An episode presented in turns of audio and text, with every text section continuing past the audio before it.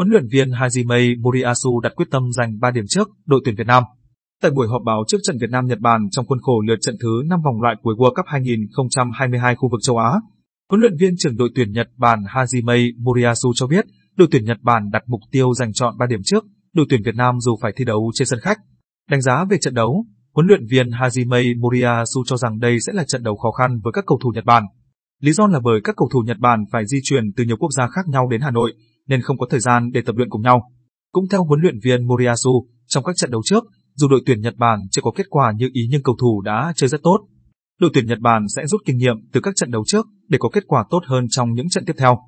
Phải tới tận đêm mùng 9 tháng 11, các cầu thủ của đội tuyển Nhật Bản thi đấu tại châu Âu mới có mặt tại Hà Nội sau hành trình di chuyển kéo dài từ Hà Lan đến Nội Bài.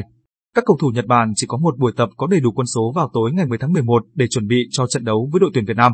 Theo huấn luyện viên Moriyasu, buổi tập tối ngày 10 tháng 11 rất quan trọng để xác định những cầu thủ tốt nhất có thể ra sân.